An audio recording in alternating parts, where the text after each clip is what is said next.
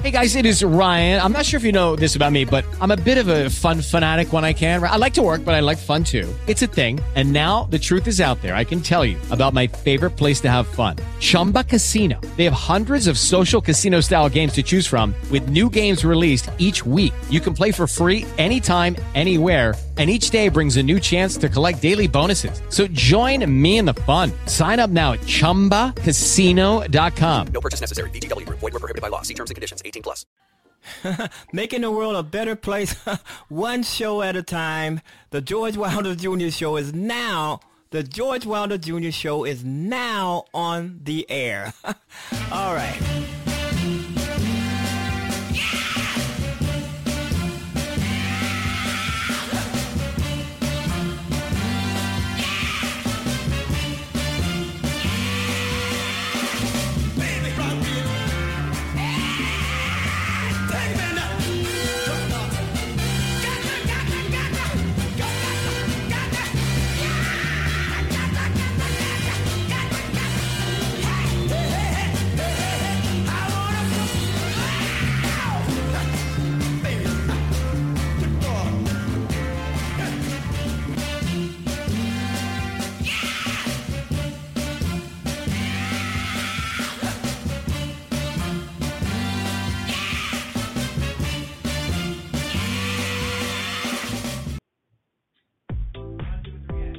This is Chicago's finest internet radio show, making a world a better place, one show at a time.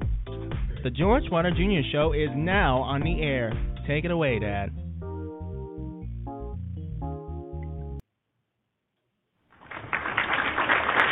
All right, everybody. Thank you for that. Welcome to the George Wilder Jr. Show. Another episode, another day to um, talk about what's going on, or just talk about whatever comes to mind. You know, whatever.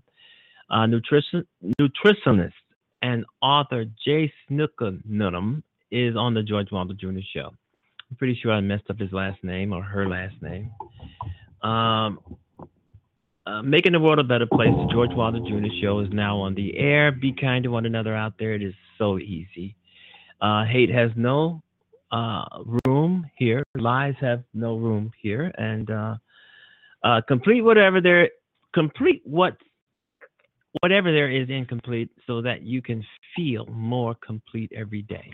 Always leave comments on your thoughts on each and every episode that the uh, that I actually produce for the show.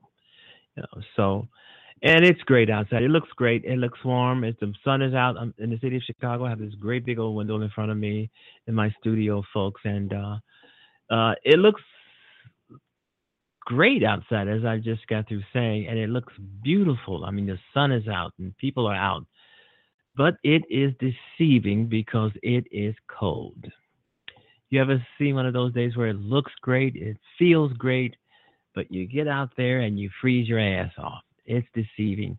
And you say to yourself, I got to get my hands on one of those meteorologists. Do do do they, excuse me, do they actually know what they're talking about?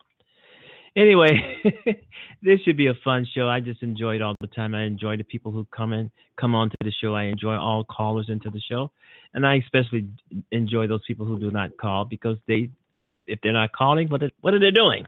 They're listening, and that's beautiful and that's great. That's wonderful. Uh, nutritionist, one more time, nutritionist and author Jay Snookanunum on the George Wilder Jr. Show. That's an interesting name. I may use it. Who knows? I may use it as a character. I may create a character in one of my stories or one of my books and just use that name because it's just such a uh, an interesting and intriguing name.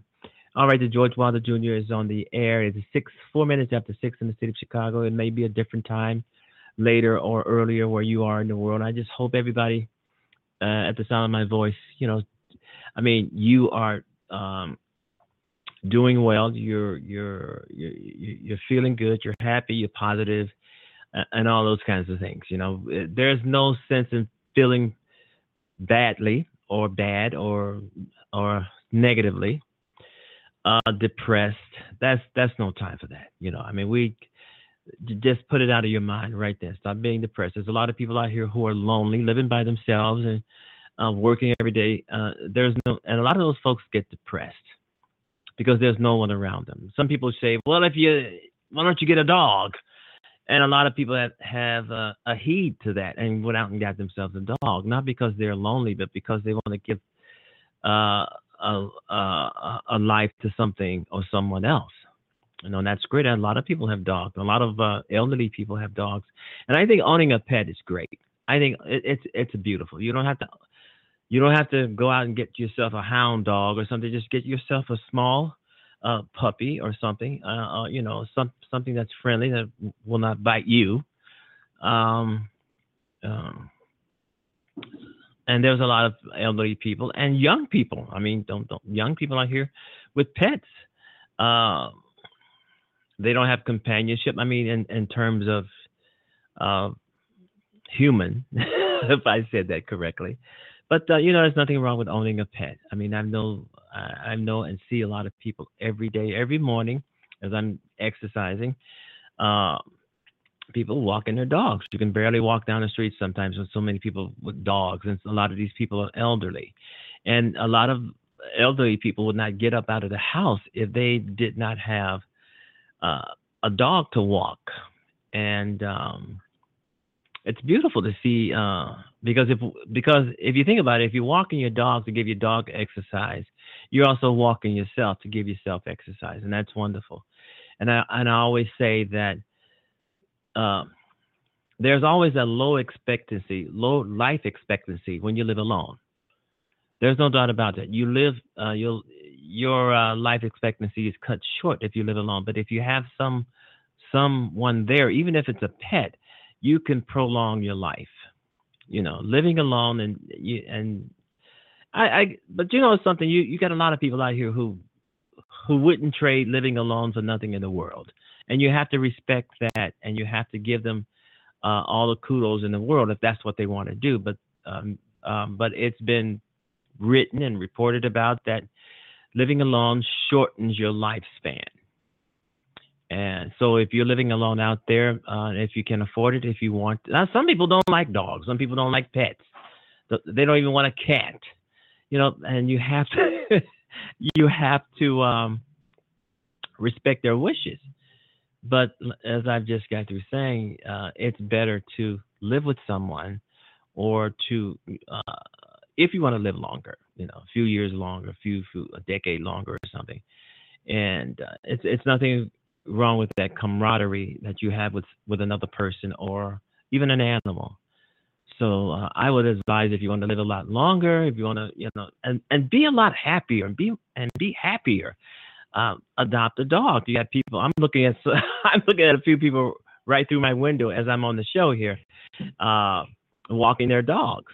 And I love pets. I think dogs are beautiful. I, I just love them. They're so friendly and and and, and most of them like to play all the time. And you know, it's just a wonderful thing. People walking their dogs out here in the sunshine. It's cold, but they're still out here in their dogs. And a lot of folks are uh, even covering up their dogs, putting on you know uh, coats coats on their dogs or sweaters on their dogs to keep the dogs warm while they're walking them.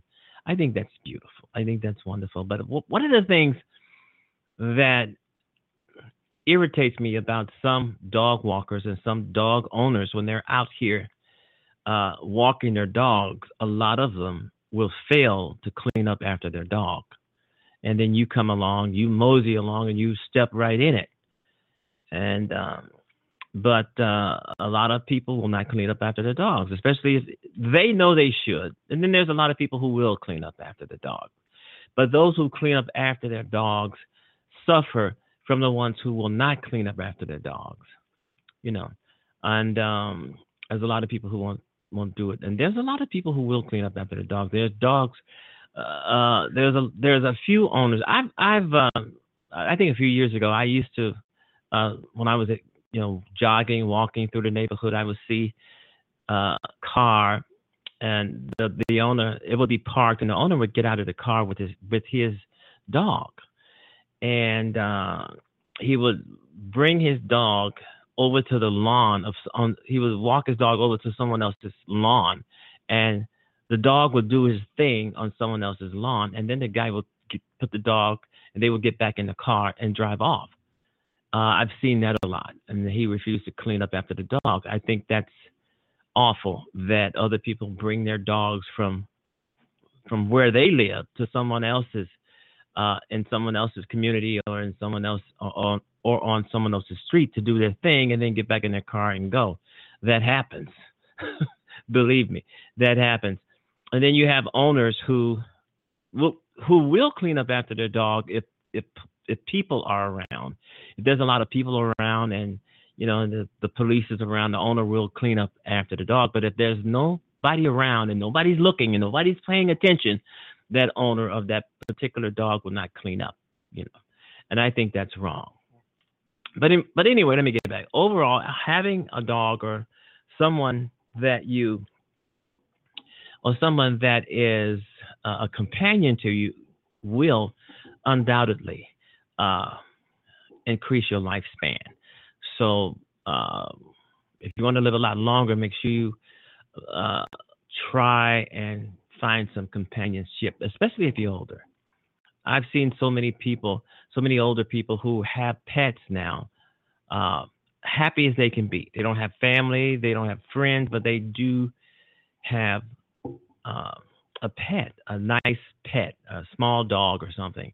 And then you have people, I, I know people, some people with dogs who never walk their dogs. I think that's a disgrace. If you have a dog, make sure you walk the dog. It it it, it's um, imperative that you walk the dog because you know that's what they're for. I mean, a dog can't sit sedentary for 24 hours a day.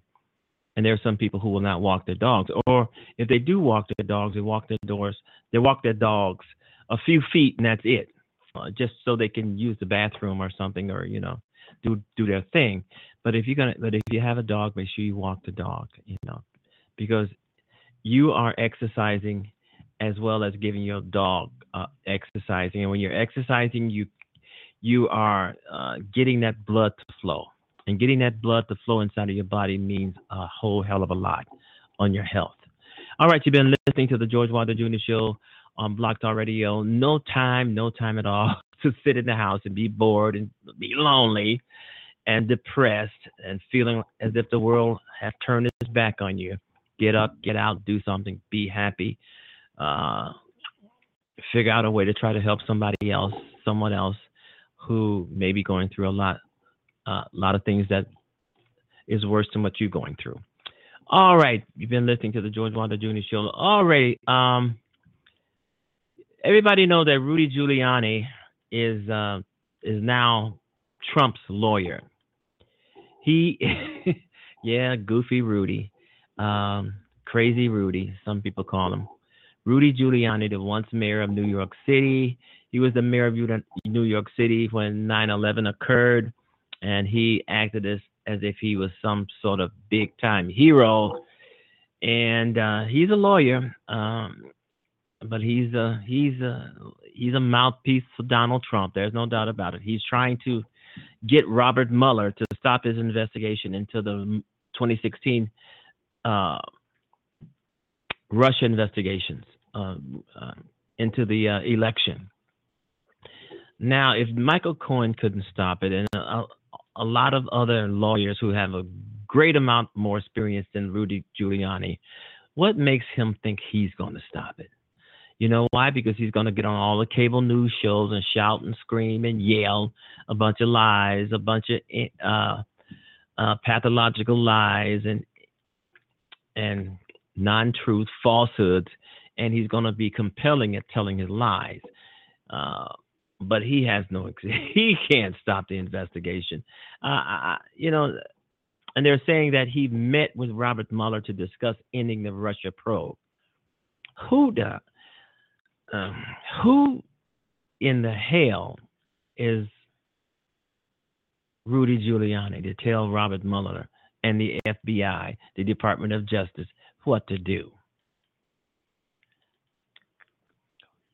Who is he to tell Robert Mueller what to investigate and what not to investigate. He's just he's just making himself look silly, and everybody thinks the reason why Trump picked uh, uh what is his name Rudy Giuliani It's because no other lawyer wanted to work for him. No other lawyer wanted to work with him because Trump doesn't listen to any advice whatsoever. So he had to go down into the bottom of the barrel and come up with Rudy Giuliani.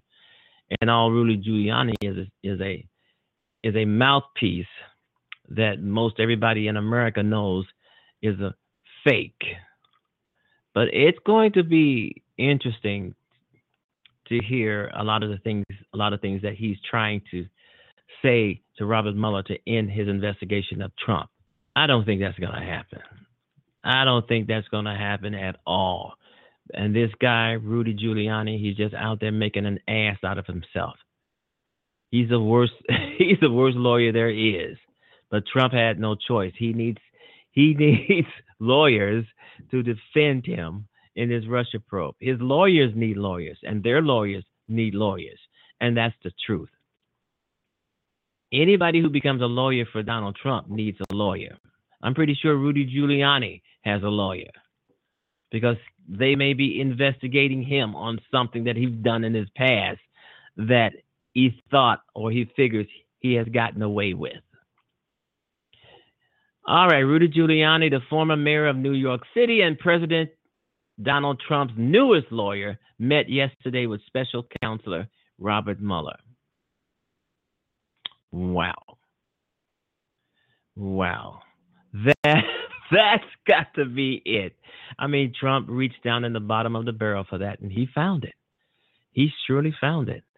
All right, you've been listening to the George Wilder Jr. Show. We're going to take a small musical break, folks, and we'll be back. Thanks for listening. Thanks you for everything you say about the show. We're always trying to be better, folks. We're always trying to be better. So always send us and inbox me uh, those um, great tips on how to make the show a better place. Even if you're being critical, even if you're being critical. But I, I'm always asking for constructive criticism, okay? all right, we'll be right back. Hang in there.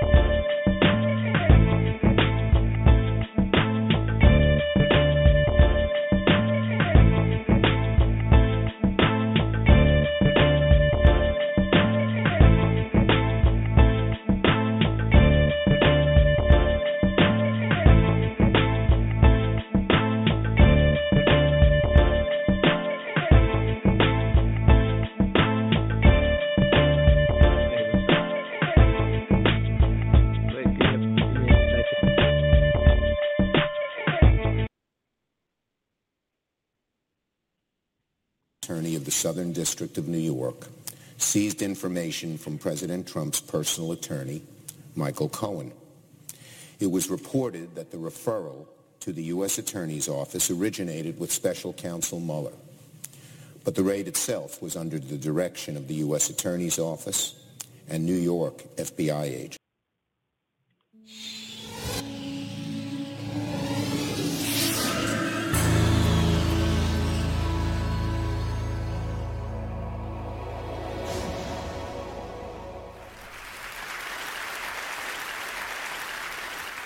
Here today to talk about a disturbing question, which has an equally disturbing answer.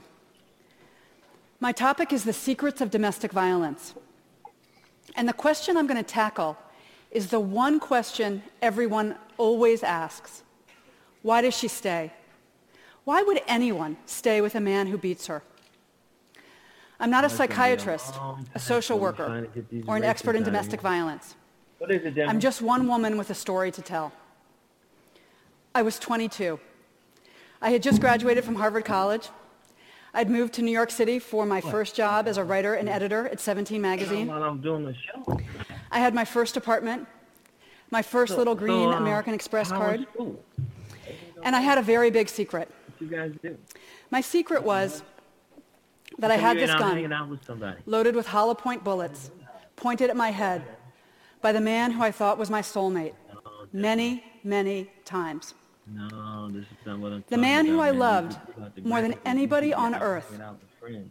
held a gun to my head and threatened to kill me more to be having times than I can even remember.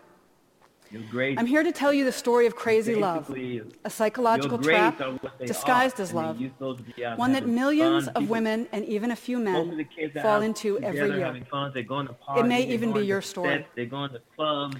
I don't look like a typical domestic violence survivor. Meeting at places I have a BA in English from Harvard College, an MBA in marketing from Wharton Business School. I spent most of my career working for Fortune 500 companies, including Johnson & Johnson, Leo Burnett, and the that kind of Washington thing, Post. probably.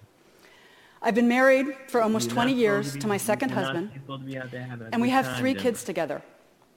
My dog is a black lab, and I drive a Honda Odyssey you don't have minivan. good friends, you So my first message for you is that domestic violence happens to everyone. All races, all religions, all income and education levels. It's everywhere. And my second message is that everyone thinks domestic violence happens to women, that it's a women's issue. Not exactly.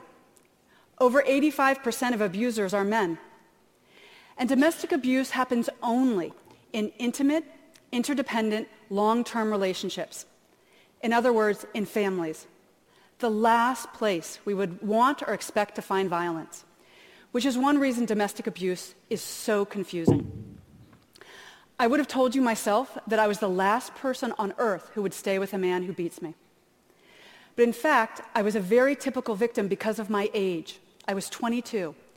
And in the United States, women ages you got any- 16 to 24 are three times as likely to be domestic violence victims as women of other ages.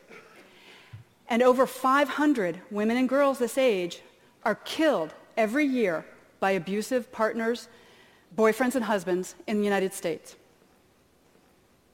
I was also a very typical victim because I knew nothing about domestic violence, its warning signs or its patterns. I met Connor on a cold, rainy January night. He sat next to me on the New York City subway, and he started chatting me up. He told me two things. One was that he too had just graduated from an Ivy League school, and that he worked at a very impressive Wall Street bank. But what made the biggest impression on me that first meeting was that he was smart and funny. And he looked like a farm boy. He had these big cheeks, these big apple cheeks, and this wheat blonde hair, and he seemed so sweet. One of the smartest things Connor did from the very beginning was to create the illusion that I was the dominant partner in the relationship. He did this, especially at the beginning, by idolizing me. We started dating, and he loved everything about me. That I was smart, that I'd gone to Harvard, that I was passionate about helping teenage girls and my job. He wanted to know everything about my family and my childhood, my hopes and dreams. Connor believed in me as a writer and a woman in a way that no one else ever had. And he also created a magical atmosphere of trust between us by confessing his secret, which was that as a very young boy, starting at age four, he had been savagely and repeatedly physically abused by his stepfather. And the abuse had gotten so bad that he had had to drop out of school in eighth grade, even though he was very smart. And he'd spent almost 20 years rebuilding his life, which is why that Ivy League degree and the Wall Street job and his bright, shiny future meant so much to him. If you had told me that this smart, funny, sensitive man who adored me would one day dictate whether or not I wore makeup, how short my skirts were, where I lived, what jobs I took, who my friends were, and where I spent Christmas, I would have laughed at you because there was not a hint of violence or control or anger in Connor at the beginning. I didn't know that the first stage in any domestic violence relationship is to seduce and charm the victim. I also didn't know that the second step is to isolate the victim. Now, Connor did not come home one day and announce, you know, hey, this, all this Romeo and Juliet stuff has been great, but I need to move into the next phase where I isolate you and I abuse you. so I need to get you out of this apartment where the neighbors can hear you scream and out of this city where you have friends and family and coworkers who can see the bruises. Instead, Connor came home one Friday evening and he told me that he had quit his job that day, his dream job. And he said that he had quit his job because of me because I had made him feel so safe and loved that he didn't need to prove himself on Wall Street anymore. And he just wanted to get out of the city and away from his abusive, dysfunctional family and move to a tiny town in New England where he could start his life over with me by his side. Now, the last thing I wanted to do was leave New York and my, my dream job. But I thought you made sacrifices for your soulmate. So I agreed and I quit my job, and Connor and I left Manhattan together. I had no idea I was falling into crazy love, that I was walking headfirst into a carefully laid physical, financial, and psychological trap. The next step in the domestic violence pattern is to introduce the threat of violence and see how she reacts. And here's where those guns come in. As soon as we moved to New England, you know that place where Connor was supposed to feel so safe? He bought three guns. He kept one in the glove compartment of our car.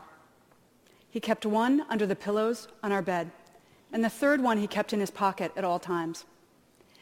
And he said that he needed those guns because of the trauma he'd experienced as a young boy. He needed them to feel protected. But those guns were really a message for me. And even though he hadn't raised a hand to me, my life was already in grave danger every minute of every day. Connor first physically attacked me five days before our wedding. It was 7 a.m. I still had on my nightgown. I was working on my computer trying to finish a freelance writing assignment, and I got frustrated. And Connor used my anger as an excuse to put both of his hands around my neck and to squeeze so tightly that I could not breathe or scream. And he used the chokehold to hit my head repeatedly against the wall. Five days later, the 10 bruises on my neck had just faded. And I put on my mother's wedding dress and I married him. Despite what had happened, I was sure we were going to live happily ever after. Because I loved him and he loved me so much. And he was very, very sorry. He had just been really stressed out by the wedding and by becoming a family with me. It was an isolated incident, and he was never going to hurt me again.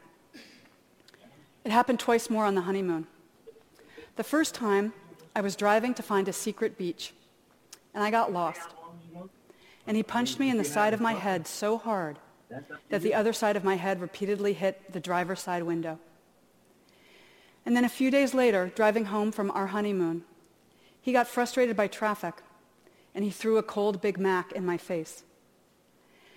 Connor proceeded to beat me once or twice a week for the next two and a half years of our marriage. I was mistaken in thinking that I was unique and alone in this situation. One in three American women experiences domestic violence or stalking at some point in her life. And the CDC reports that 15 million children are abused every year. 15 million. So actually, I was in very good company. Back to my question. Why did I stay? The answer is easy. I didn't know he was abusing me. Even though he held those loaded guns to my head, pushed me downstairs, threatened to kill our dog, pulled the key out of the car ignition as I drove down the highway, poured coffee grinds on my head as I dressed for a job interview. I never once thought of myself as a battered wife. Instead, I was a very strong woman in love with a deeply troubled man, and I was the only person on earth who could help Connor face his demons. The other question everybody asks is, why doesn't she just leave? Why didn't I walk out? I could have left any time. To me, this is the saddest and most painful question that people ask. Because we victims know something you usually don't. It's incredibly dangerous to leave an abuser. Because the final step in the domestic violence pattern is kill her. Over 70% of domestic violence murders happen after the victim has ended the relationship, after she's gotten out, because then the abuser has nothing left to lose. Other outcomes include long-term stalking, even after the abuser remarries, denial of financial resources, and manipulation of the family court system to terrify the victim and her children, who are regularly forced by family court judges to spend unsupervised time with the man who beat their mother. And still we ask, why doesn't she just leave? I was able to leave because of one final sadistic beating that broke through my denial. I realized that the man who I loved so much was going to kill me if I let him. So I broke the silence. I told everyone. The police, my neighbors, my friends and family, total strangers. And I'm here today because you all helped me. We tend to stereotype victims as grisly headlines, self-destructive women, damaged goods. The question, why does she stay, is code for some people for it's her fault for staying. As if victims intentionally choose to fall in love with men intent upon destroying us. But since publishing Crazy Love, I have heard hundreds of stories from men and women who also got out, who learned an invaluable life lesson from what happened, and who rebuilt lives, joyous, happy lives, as employees, wives, and mothers, lives completely free of violence, like me.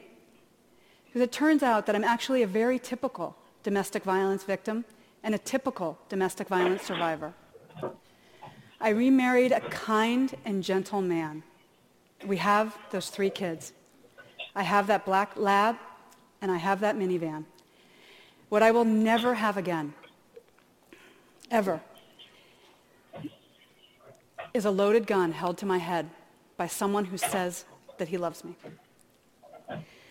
Now, right now, maybe you're thinking, wow, this is fascinating. Or, wow, how stupid was she? But this whole time, I've actually been talking about you. I promise you, there are several people listening to me right now who are currently being abused, or who were abused as children, or who are abusers themselves. Abuse could be affecting your daughter, your sister, your best friend right now. I was able to end my own crazy love story by breaking the silence. I'm still breaking the silence today It's my way of helping other victims. And it's my final request of you. Talk about what you heard here. Abuse thrives only in silence. You have the power to end domestic violence simply by shining a spotlight on it. We victims need everyone. We need every one of you to understand the secrets of domestic violence. Show abuse the light of day by talking about it with your children, your coworkers, your friends and family. Recast survivors as wonderful, lovable people with full futures. Recognize the early signs of violence and conscientiously intervene, de-escalate it, show victims a safe way out. Together, we can make our beds, our dinner tables, and our families the safe and peaceful oases they should be. Thank you. Thank you. is now on the air.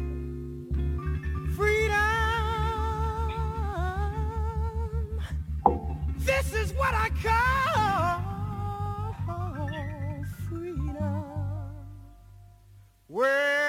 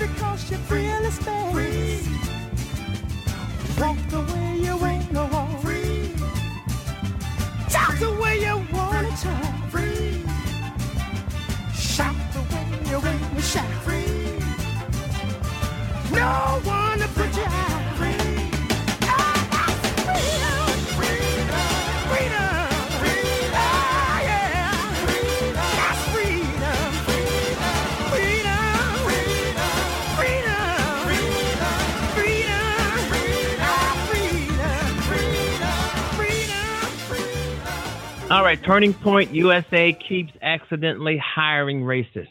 Really? Accidentally hiring racists? Uh, I think this uh, U.S. uh, Turning Point USA is affiliated with Donald Trump in some ways because Donald Trump does not accidentally hire racists. He intentionally hires racists. Someone is being quoted as saying, I love making racist jokes. I hate black people.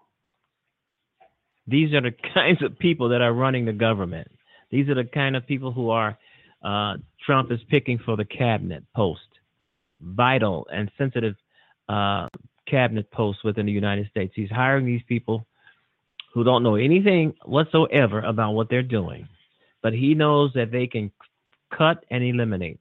That's their mission uh, uh, in some of these cabinet posts is to cut and eliminate. Period. Period. They're coming after rental assistance, rental vouchers. They're saying that people who get rental assistance should uh, get jobs or something or, or, or, other rental assistance. You know, government uh, vouchers paying help to pay rent or have to pay someone's mortgage who may be disabled or unable to work. But you know what? The Trump administration don't give a damn about if you can't, if you're not able to work. They don't give a care. They couldn't care two cents. They just they just want to cut those programs. They don't care if you live or die. Period. Period. And Turning Point USA is one of those uh, companies that Trump uh, is affiliated with. And uh, let's see what it says here. I'm reading an article. It says Turning Point USA, a nonprofit founded in 2012 by then 19 year old Charlie Kirk, has exploded in the Trump era, of course, of racism, division, pathological lying. That's the Trump era doesn't know what he's doing, or and he doesn't know what the people he is hiring, what they're doing, and they don't know what they're doing. But they're fighting for their jobs. They're fighting to keep their jobs, jobs they know nothing about. And they have all of these folks that they're working that that that are working under them, and they have these uh, million dollar budgets, and these people know exactly nothing and and I will get on. I will talk about Dr. Randy Jackson a little later. I think I've talked about him. Ronnie Jackson, sorry. I think I said a few things about him yesterday. They weren't very kind. However, you know, I'm just an American citizen. You know, then uh, the folks in Congress aren't going to listen to anything that I have to say or anybody. They're going to do what they want to do until November, until we vote their asses out. Anyway, um, with a stated goal of training students to promote the principles of freedom, free markets, and limited government, but a practical goal of antagonizing as many of those students' liberal peers as possible. The groups is uniquely poised to capitalize on the fresh uh, new generations of young Republicans in other words, the new generation of young Republicans, this group is teaching them how to hate. That's something. It's it's like going to a college, uh, a college in America, uh, uh, a college that teaches their students how to hate. This is what this is. Such a group, uh, such as the group's former national field director, Crystal Clanton, who once texted a fellow Turning Point employee saying, I hate black people, like to fuck them all. I hate blacks, the end of story. This is, I, am quoting her. She says, I hate blacks, like to fuck them all. I hate blacks at the end of the story. This is the Trump. This is this is the Trump era. This is the Trump uh, administration. I mean, this is Trump uh, unloading this racist hatred on America and around the world. Trump has dug up the underbelly in America, and they're not going back down in the ground where they should be.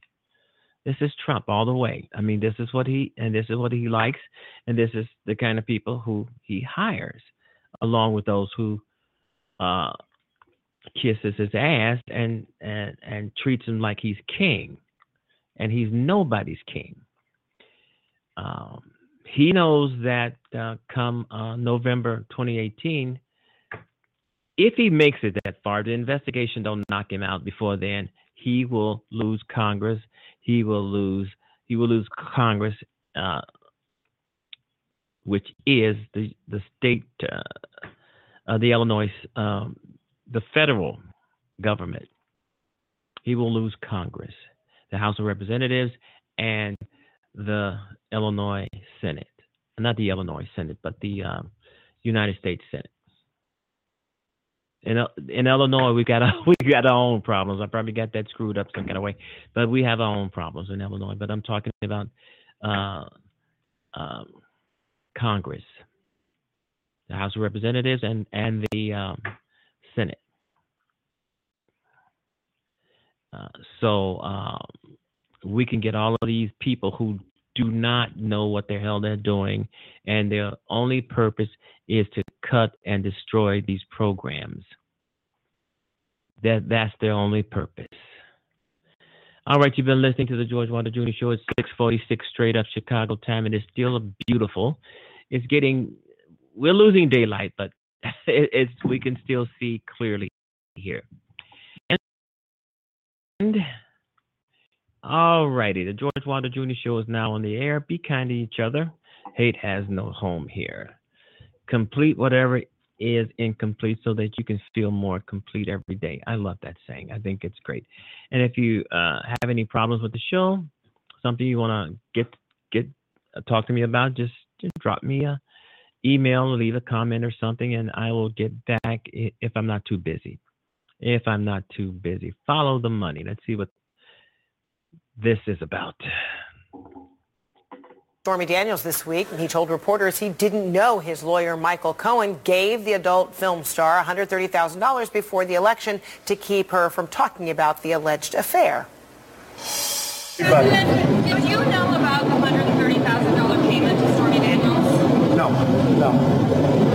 Why, did Michael, why did Michael Cohen make it if there was no truth to allegation? Well, you have to ask Michael Cohen. Michael's my an attorney, and you'll have to ask Michael Cohen. Do you know where he got the money to make that payment? I don't know. No. The president's attorneys are asking for more time to respond to Stormy Daniels' lawsuit. Her attorneys argue the hush agreement is void because Trump did not sign it.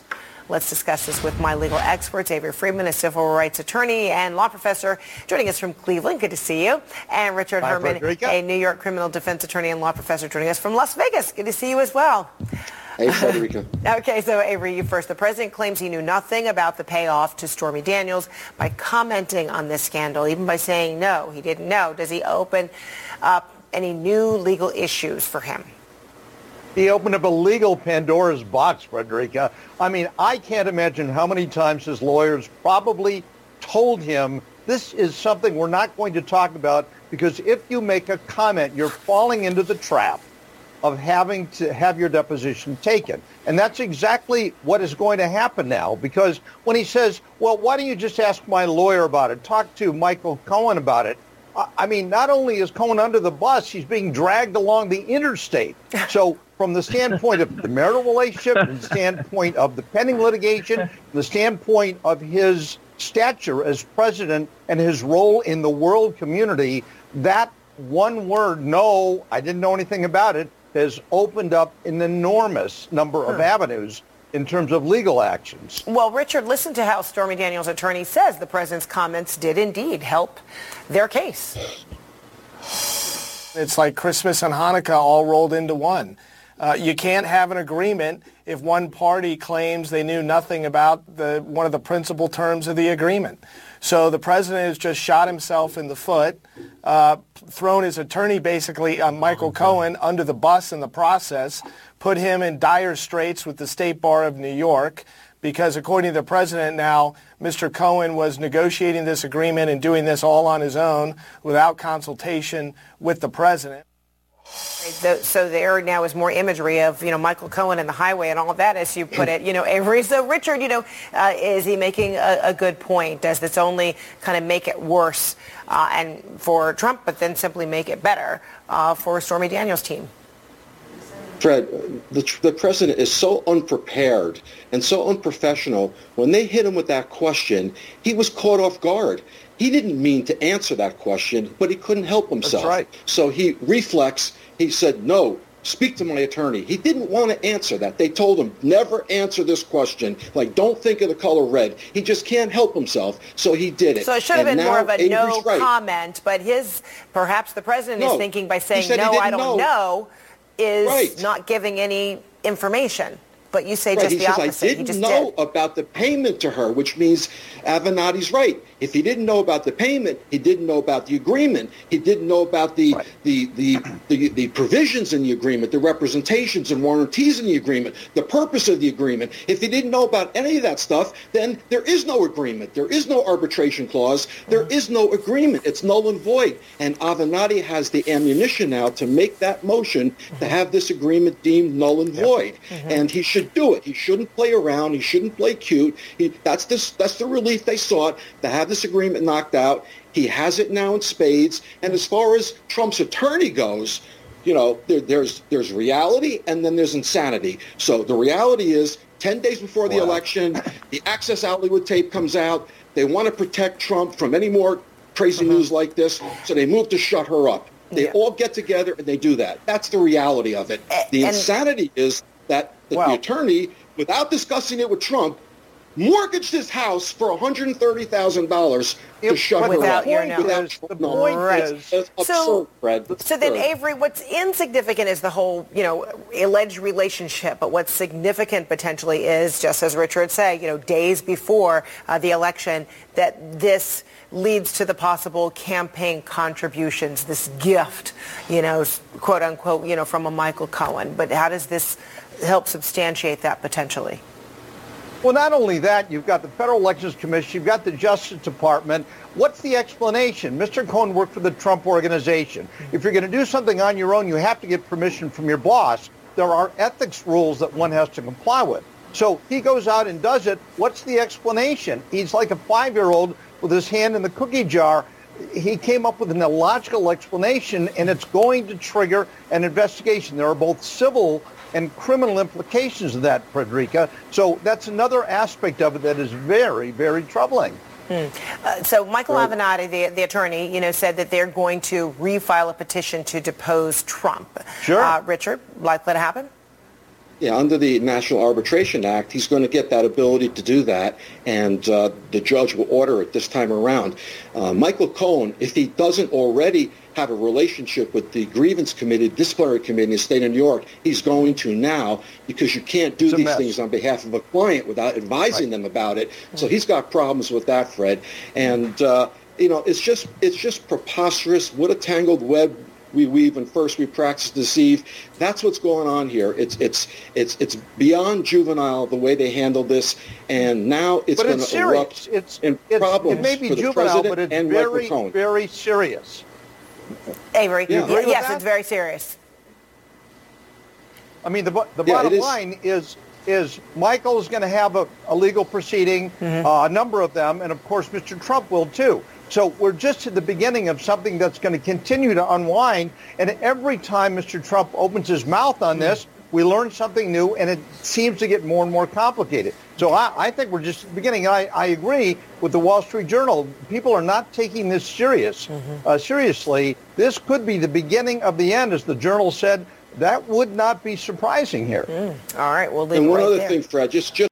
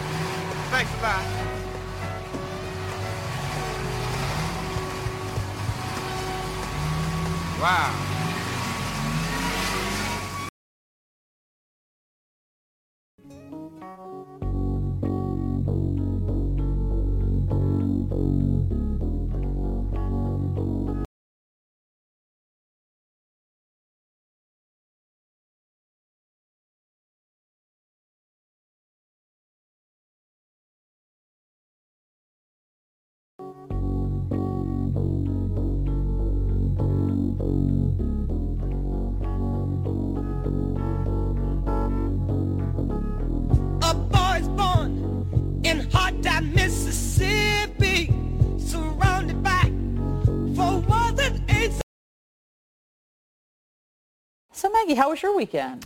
Oh, it was my daughter's birthday on Saturday. Thank was it? For asking. Oh, yes. Well, so, that's so I, I, nice. It is. I'm nice. glad you had Thank lots of you. time and breathing room.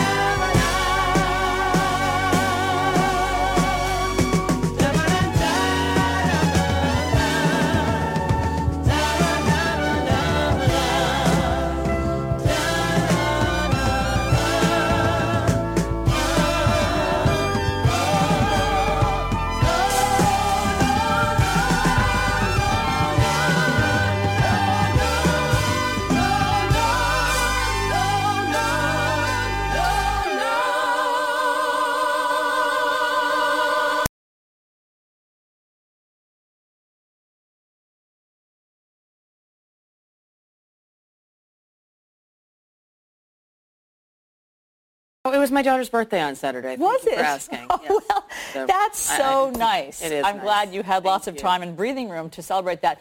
Amidst mm. the tweet storm Yeah. that focused in part on you, in part on Michael Cohen. So let me just read one of the president's 24 tweets this weekend, the one that relates to you.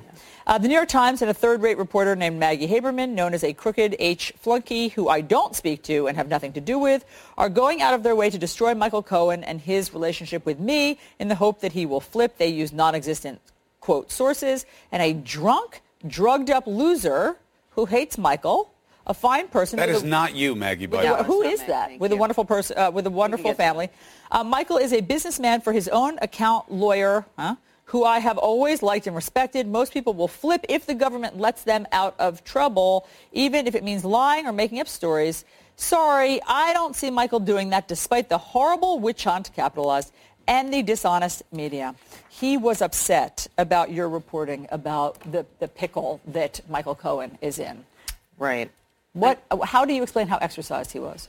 Well, I think that this is a topic, as we've discussed here over several mornings, uh, is, is one that uh, is hitting a nerve with him. I think that he is, he and his lawyers are very anxious about the Southern District investigation into Michael Cohen. That is right now more of an imminent threat than the Robert Mueller uh, special counsel probe is. Um, the president, uh, I look, the story was really not about uh, you know, destroying their relationship. The president has destroyed their relationship pretty handily on his own over a very long period of time, and that is what the story was about, which is that he has been, um, he is abusive, according to almost everyone I speak to, to, to most people in his orbit, and family is not accepted um, from that. But, but he is particularly abusive to Cohen over the years, and then the question becomes, does that come back to haunt him? At this point, I, I do not believe that that would be um, an only factor in Cohen's mind. Only Michael Cohen obviously knows what he is thinking of doing. Because he's been Um, so loyal, despite the verbal been, abuse correct. and despite the disrespect, Correct. he's been so loyal. So Correct. obviously that hasn't bothered him to that degree in the past. Well, or at least there wasn't sort of the, the presentation of his life or the president's life Right. in front of him before, and that I think is what is going to prosecutors are going to hand him. Right, and look, let- you know, let's just be clear about what's going on. You know, Maggie, uh, better than anybody. We're nowhere near the idea of Michael Cohen being presented with any kind of offer to have to do anything. Correct. We know there's an investigation. Correct. Uh, I still don't understand what the charges would be. Right, Uh, reading right. everything through, I, I don't even know what it is yet. So we're going to have to see what it is. No, but that it's a doesn't good. mean It's a very good point. that the president is not uh, preoccupied with this. That's why he'd go after you. Everybody Mm-hmm. knows his um, his description of your relationship and who you are is silly. Uh, there are few reporters that he's given more access to. We know what he's saying isn't true, but it is a clear reflection of what's going on with him. Mm. Now, are we going to have this situation be once again where he's flooded the zone with so much BS that we don't look at each of it individually? Because this is a man who has pledged to take the opioid Mm-hmm. um, crisis real, to treat addiction in a way that no president has before. We know he has to be talking about Sam Nunberg, right? Mm-hmm. Nobody else fits the description of being anyone who would be connected in any way to any kind of uh, problems with addiction except for him. Um, and again, maybe it's speculation, maybe it isn't, but that's true. Mm-hmm. Should he be held to account, the President of the United States, for referring to somebody as a drugged up drunk when he says he wants to Mm-hmm. give attention to addiction, treat these people with respect, treat them as sick, help with the problem, because he just identified the problem. He is the problem. The stigma is a big part of the problem in changing how we deal with it. I know all the other stuff is great political intrigue, No, but, but should we is- focus on that? I, I totally agree with you. Yes, we should. I mean, this is somebody who, a huge driver for his election, both in the primaries and in the general election, was concern about the opioid crisis, um, the spread of addiction, the lack of treatment, the lack of options. He was very good at going to events and sort of sounding a note of compassion, calling someone a drugged up loser on Twitter, and especially then creating this kind of, who is it? Is it Sam Nunberg? Is it someone else game? Um, that is the opposite, and that is something um, that people who have been uh, working in the field of addiction for a very long time have been trying to push back against. When it comes from the President of the United States, it is, it is a fundamentally stronger message. And it is, as we know, I mean, I think this is the reality, Chris, that you're pointing to, and it's an important, it's an important point. Um, this is how he really feels, what he's about addicts. You know, we know that he had a brother who died of alcoholism.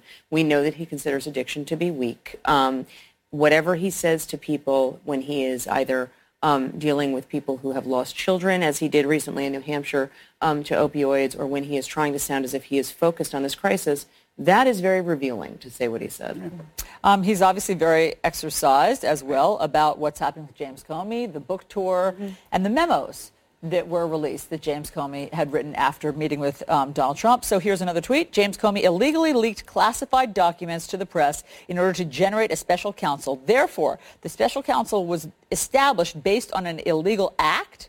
Really? Does anybody know what that means? I mean, I don't know that he knows what that means based on that tweet because we don't actually know that what Comey did um, was quote unquote illegal. We do not know whether there was classified information that should have been that was retroactively classified. Inspector yet. That- General's looking That is being looked. at. Well, there's a big difference between something being looked at and something being done. But- the same way there is a big difference between a country saying they're going to denuclearize and actually saying that. For sure, and I we're going to get to that. Yeah. But that is what triggered the special counsel. He's right about that. The, that, that James Comey handing over the uh, memos to a friend. Well, Rosenstein no, I was going to the say special that's counsel. not true. Yeah, there were the, the memos were part of it, but the fact that the president fired Comey Mm-hmm. in what um, the deputy attorney general clearly was concerned with, at least partly politically motivated, partly personally motivated, all of that is what triggered. Sure, sure. But I mean, you just heard James Comey there say, I had hoped To to, push. trigger s- something by releasing Sure. these because he was so alarmed by what he had already heard. Sure. But I mean, I think that again, this, this always goes back. The president's very good at winnowing things down to the act and trying to get us to kind of um, fight on those terms. Uh, he he has been more successful than I think people realize at setting the terms of debate of the coverage of what he does. But the reality is that as the Comey memos present, and as all of our independent reporting showed at the time, the, the collective we. There were many reasons um, that people were concerned about And how- Rosenstein pulled the trigger on this. That's And, you know, and this was this was uh, Trump's guy. You know what's impressive to me about this? Not that he once again. How can you not know how to spell counsel with special counsel when you've written about it so many times, Mr. President? Just you know, take a beat. You know, realize what words you're putting down there. Your words matter. How can somebody who has good Twitter advice. Well, but I mean, at this point, how many times has he written about Jim Comey and the special counsel? He still misspells it. What I'm what I'm saying is, somebody who has the best information in the world about all of this stuff, right? We don't even come close.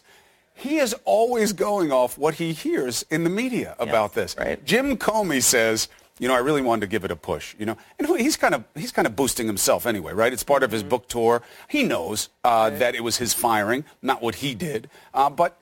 The president picks up on what the guy says as part of his book tour, and that's more important to him than all the information he could have about this investigation from the people doing it. He, as you both know, he comes to conclusions and then he looks for information that can back that up. And so he's watching television, he's watching these interviews, he's watching Fox News, and he has decided that Comey is corrupt and this is all wrong. And look, that's what points to it. And He's living the dream, this go. man. All the dreams that we've had of boy, great, great to know for sure. He's always a phone call away from Yes, sure. yes. And yet he goes on what he sees on Fox. can't control what that information that he's getting, um, you know, from his actual government. It's much easier to try to control what people are seeing through your Twitter feed. All right, folks, the George Wilder Jr. Show is back on the air. We've had some difficulties, folks. It's probably internet related or.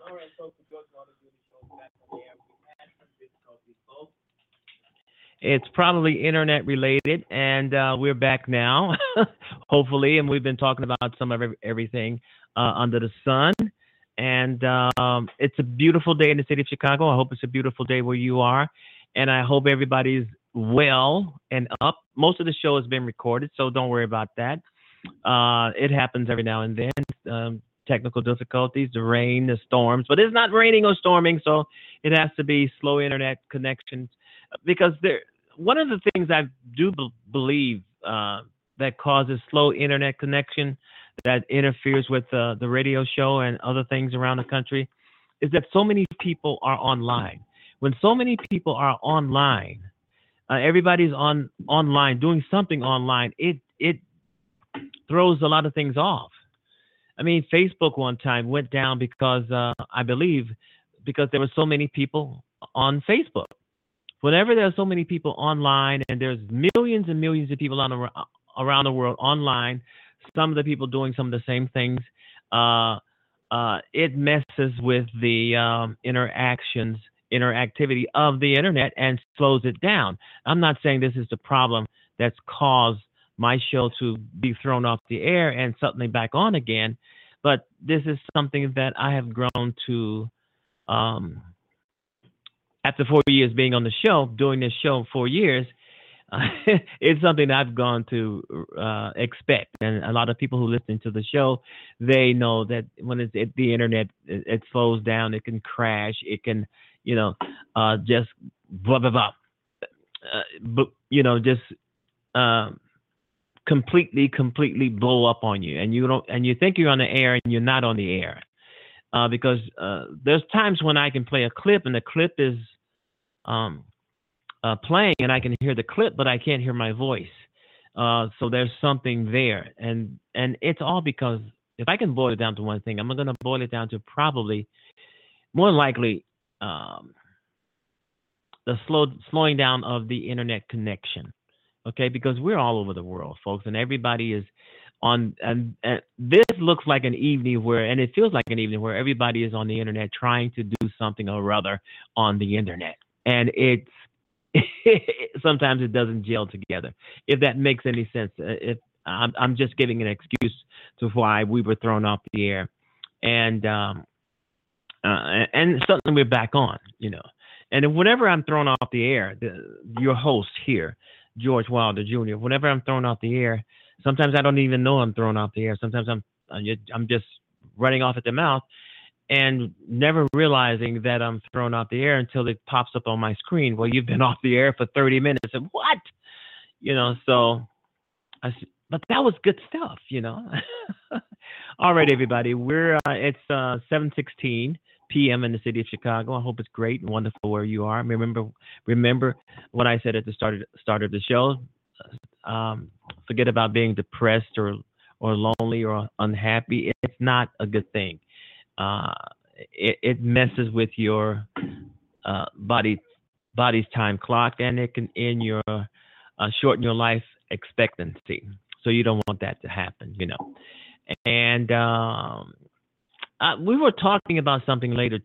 Trump keeps hiring racists. I mean, this is what Trump wants. He wants to hire people who are going to hurt people up in people. I, I think before I was thrown off, I was talking about rental assistance or something, government rental assistance that rental assistance that Trump wants to eliminate. He wants to get rid of rental assistance. He wants to get rid of food stamps. He wants to get rid of anything that makes you happy because he knows that you don't like him and he wants to hit back at you because you don't like him and you're going to vote against him uh, come November. Come November. And we are going to vote vote against him, and we are going to vote blue. But we are going to vote, vote blue, if I can say vote blue, vote blue. Um, yeah, uh, but even though there's a lot of people, a lot of liberals, a lot of progressives, a lot of people who hate Trump and don't like Trump, want to see Trump out of the Oval Office, as myself, uh, Democrats are not going to win every every office. That's that's Democrats are going to come close to winning, as closer than they've ever been before. But Republicans are going to squeak a lot of these things out. Things out, I'm, and I'm not talking about the midterms. I'm talking about small elections around the country, countries and cities and in states. But I do know for a fact that come November 6, uh, 2018, there will be a blue wave there will be a blue wave. We will take back the Senate. We will take back the House of Representatives. Stay positive. it's going to happen, folks. I mean, Americans are pissed off. They're pissed off at this president. They're pissed off at Congress who let this president do what he wants to do when he is a proven criminal. Uh, uh, there will be a blue wave. But what I'm saying here is we're not going to win every election in some of these small uh, state houses, uh, uh, mayors, and, and, and stuff like that, uh, local uh, attorney generals, and things like that. Uh, but we will get the big enchilada. Yeah, we will get if Trump lasts until November 18, he will be weakened. But still, in all, it's best to have him out because he still will have the power of executive power. He will still be signing in executive powers. But Trump is, I'm pretty sure they've told him when you sign an executive law, uh, it's it's so easily erased by the next president that replaces you, the next president who who's going to replace him, just like he has erased so much undone or erased so much of what Obama has done. And the next Democratic president that wins that that the White House will erase and undo everything he's done. That's that's why he's around. He's running around the country saying, "Don't vote, don't vote Democrat, don't vote Democrat," as if we're supposed to listen to a pathological liar.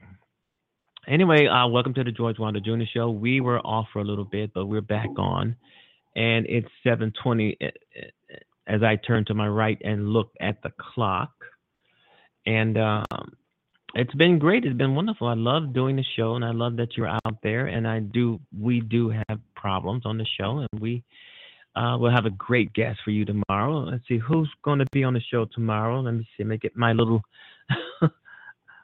uh, pad here, and we'll find out. It's going to be Julia Robinson, and she's going to be talking about or discussing her book on int- intimacy, forgotten art. Wow.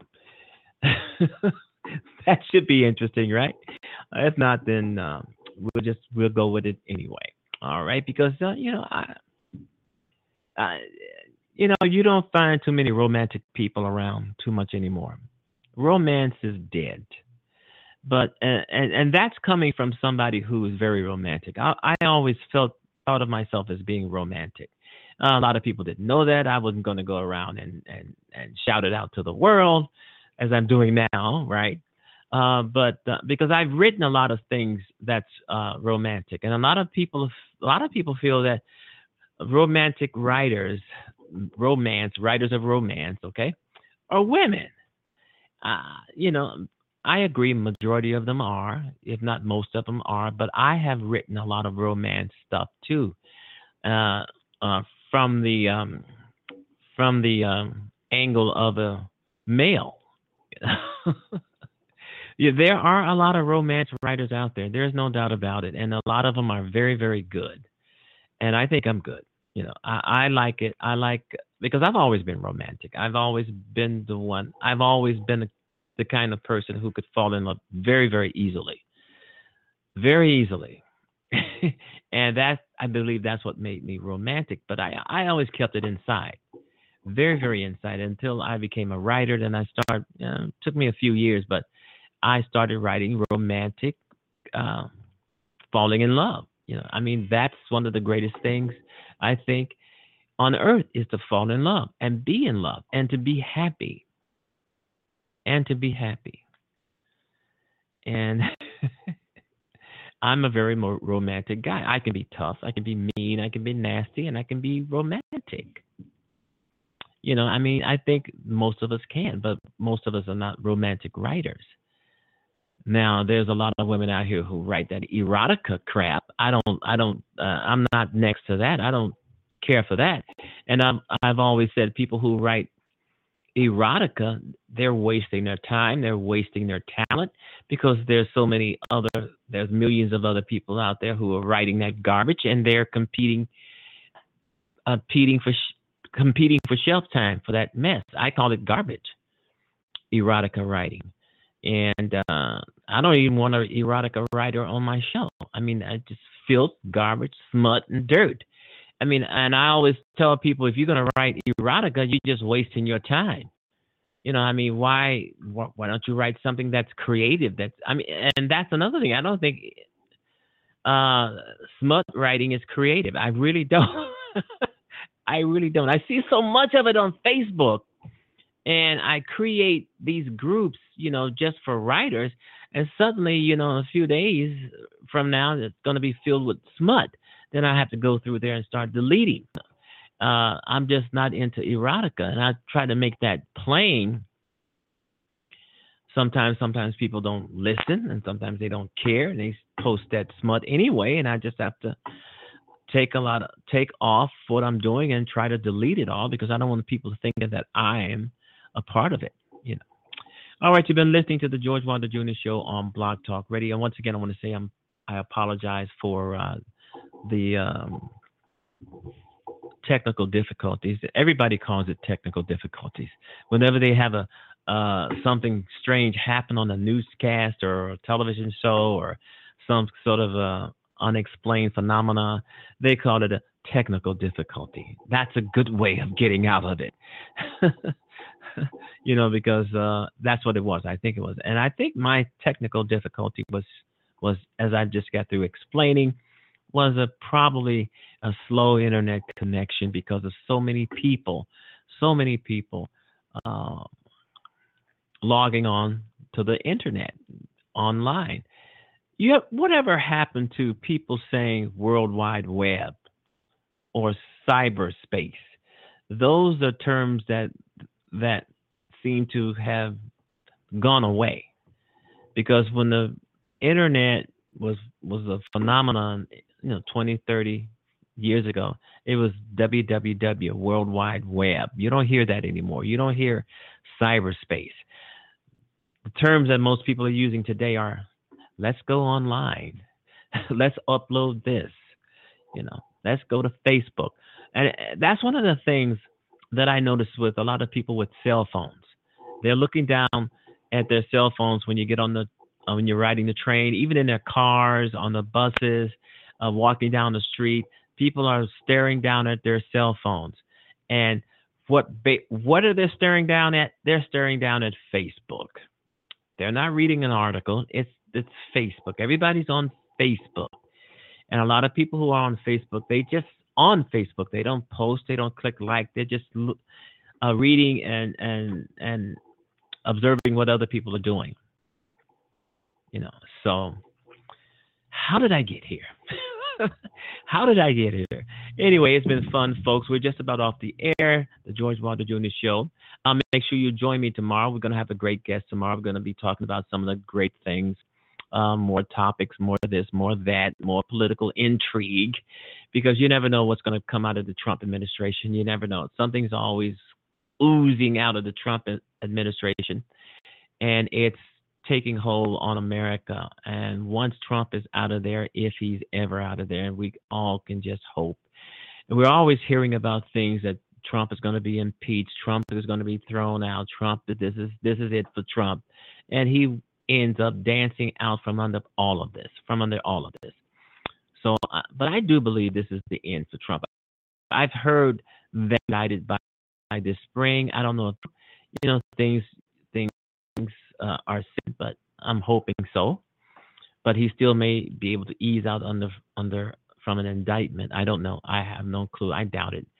But anyway, we know we have a Congress that is letting this man roam and just pick apart America at will, and they and they practically do nothing.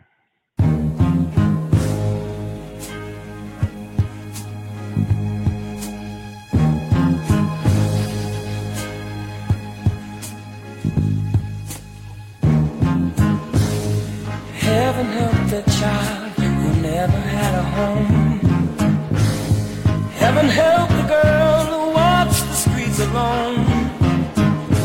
Heaven help the roses if the bombs begin to fall.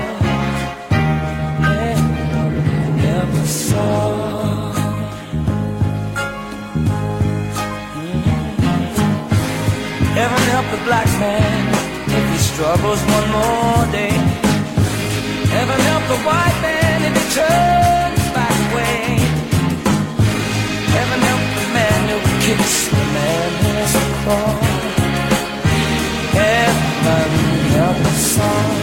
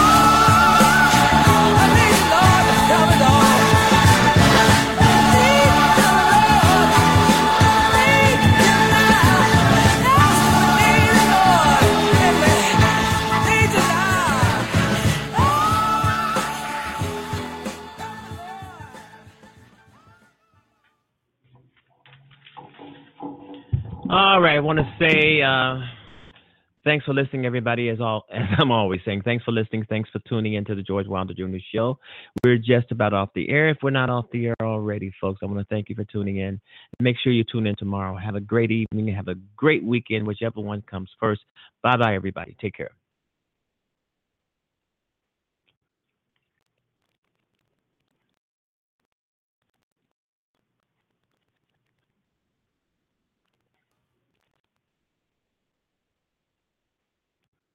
It is Ryan here, and I have a question for you. What do you do when you win? Like, are you a fist pumper? A woohooer, a hand clapper, a high fiver. I kind of like the high five, but if you want to hone in on those winning moves, check out Chumba Casino. At ChumbaCasino.com, choose from hundreds of social casino style games for your chance to redeem serious cash prizes. There are new game releases weekly, plus free daily bonuses. So don't wait. Start having the most fun ever at ChumbaCasino.com. No purchase necessary. Group. Void were prohibited by law. See terms and conditions. 18 plus.